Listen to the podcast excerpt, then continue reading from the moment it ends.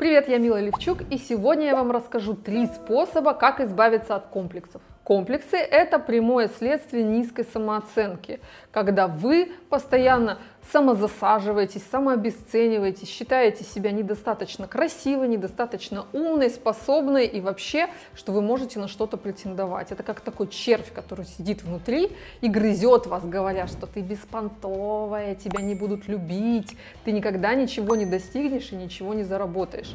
Многие девчонки страдают от низкой самооценки при том, что они объективно имеют достижения, которые говорят о том, что э, этот комплекс, ну просто выдуманная фантазия. Например, у той же Анджелины Джоли все детство был комплекс по поводу ее губ, которые сделали ее знаменитой и иконой красоты.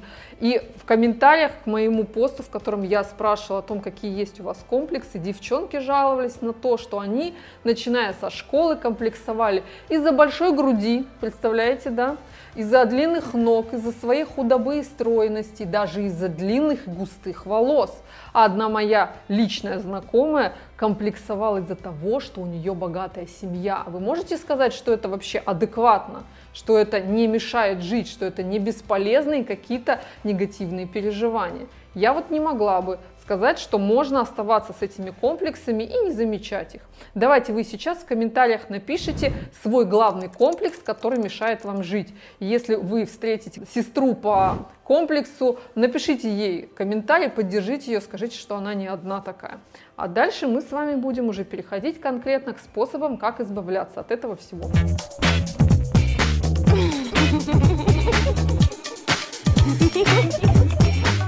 Итак, первый способ – это избавиться от критиков и самокритики. Есть у нас в культуре, в нашей российской культуре такая мысль, что надо уметь воспринимать критику. Критика может быть конструктивной и со стороны виднее, а значит, каждый, кто приходит и начинает высказываться по поводу вашего веса, вашего стиля, вашей внешности, ваших успехов и ваших всяких способностях, например, на ниве материнства, он считает себя априори правым, он причиняет вам насилие, а критика это насилие, вы знали, нет?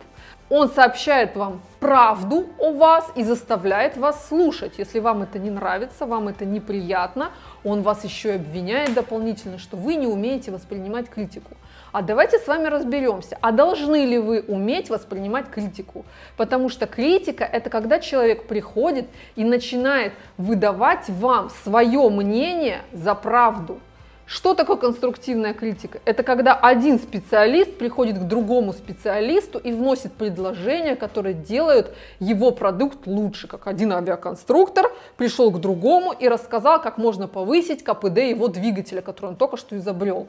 Вот это конструктивная критика. От нее всем хорошо. Покажите мне, пожалуйста, человека, специалиста в том, какой вам надо быть. Вы такая, какая вы есть. Если этому человеку не нравится, если он хочет вас исправить, чтобы ему больше нравилось, Скажите мне, пожалуйста, куда он должен пойти и как далеко это должно находиться. Я считаю, что очень далеко, потому что никто не может говорить вам, какой вам быть и что вам делать, чтобы кому-то нравиться. Вы вообще не каждому обязаны нравиться.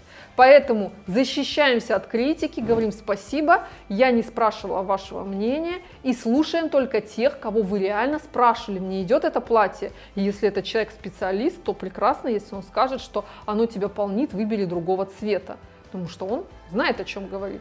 И остановите самокритику, то есть то, что заставляет вас, глядя на себя в зеркало, говорить, что вы толстая, что вы страшная, что вы какая-то, опять же, не такая, и находить свои недостатки. Вы смотрите на себя в зеркало, что вам мешает находить, наоборот, свои достоинства. Перестаньте фокусировать свой взгляд на тех местах, которые вам не нравятся, поищите те, которые нравятся. И это существенным образом отразится на том, как вы ощущаете себя, выходя из дома. Заглядывайте в зеркало и хвалите себя каждый раз перед выходом из дома.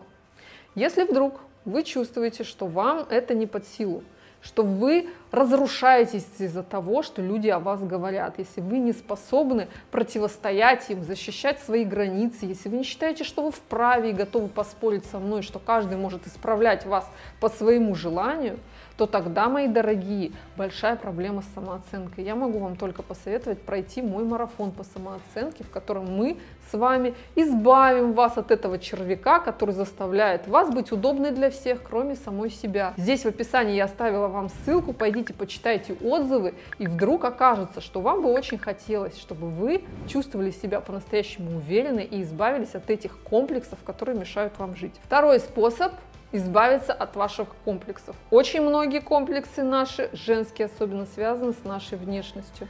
Она бывает разная, мы все друг на друга не похожи, но шаблон красоты у нас у всех один. Он смотрит на нас с экранов телевизоров и с обложек журналов, и мы, сравнивая себя с другими, постоянно себя засаживаем за вес, за рост, за нос, за цвет волос, за что угодно.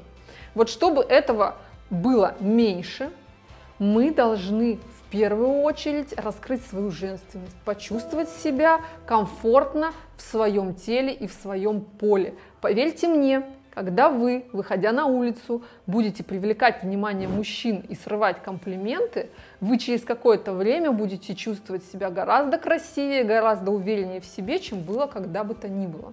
Как это сделать? В первую очередь я рекомендую всем очень действенный и самый простой инструмент – это выкинуть все штаны и надеть платье.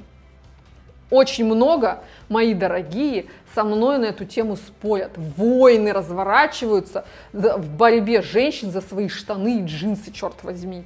И зачем они это делают, мне непонятно, потому что платье – это тренажер, тренажер по накачиванию мышцы вашей женственности. Если вы не чувствуете себя женственной, если вы не срываете комплименты, находясь вообще в любом а, картофельном мешке, если от вас не идет эта женская энергия, то одевая платье, вы искусственным образом начинаете приводить себя к состоянию ощущения женщины. Потому что женщина в платье, она, во-первых, безошибочно со спины в темноте считывается мужчиной как женщина он ее начинает воспринимать на другом уровне. Не как вот, ну, кореша своего, а как девочку. А значит, немножко меняется его отношение, немножко меняется его взгляд. Он на вас смотрит уже совершенно с другой целью. Он смотрит на вас как мужчина, а не как коллега или друг, или э, там, не знаю, партнер по а, спортзалу, сосед по тренажеру. Он смотрит на вас как на женщину. И многие мужчины не скупятся на комплименты, когда видят девушку в образе истинно девушки. Платье, на каблуках, с прической. Они говорят, девушка, вы прекрасно выглядите, просто проходя мимо. Особенно это эффективно работает, когда вы надеваете макси. Я не знаю, с чем это связано, но когда у вас длинное летящее платье, мужчины реально говорят, какое у вас красивое платье, какая вы красивая. Они это отмечают, потому что достаточно редко сейчас в наше время встретить девушку в длинном платье. И это как бы такой выход из э, рутины. Мужчина видит, он замечает, он отмечает, что он видит.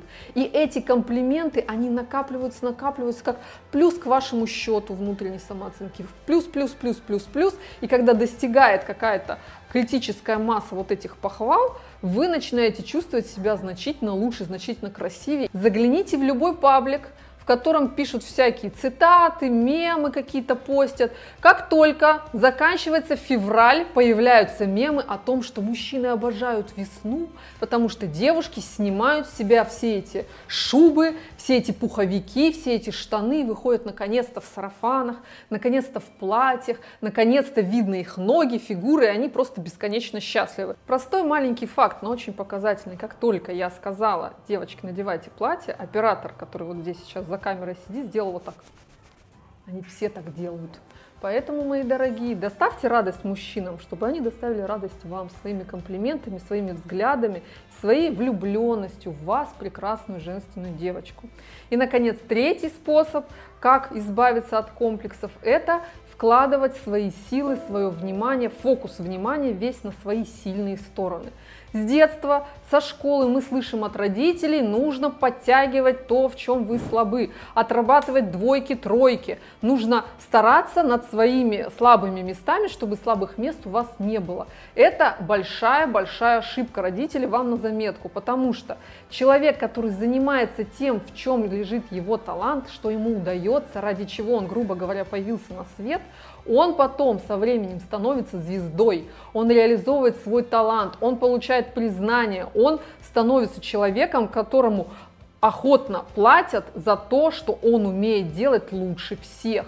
Но человек, который большую часть своего времени потратил на то, чтобы избавиться от своих слабостей, превращается в посредственность, которая все умеет на, на троечку, на четверочку. Он не превращается в звезду, он запутывается в том, к чему он предназначен, что у него получается, кем он хочет быть, потому что ничего у него классно не получается. Все свое время учебы он исправлял, блин, двойки, вместо того, чтобы идти туда, где у него пятерки. Поэтому, дорогие мои, определите, что вам удается лучше всего, и этим и занимайтесь. Получайте победы, получайте успех, признание. Это очень вдохновляет, это наполняет вас верой в себя, когда в вас верят окружающие.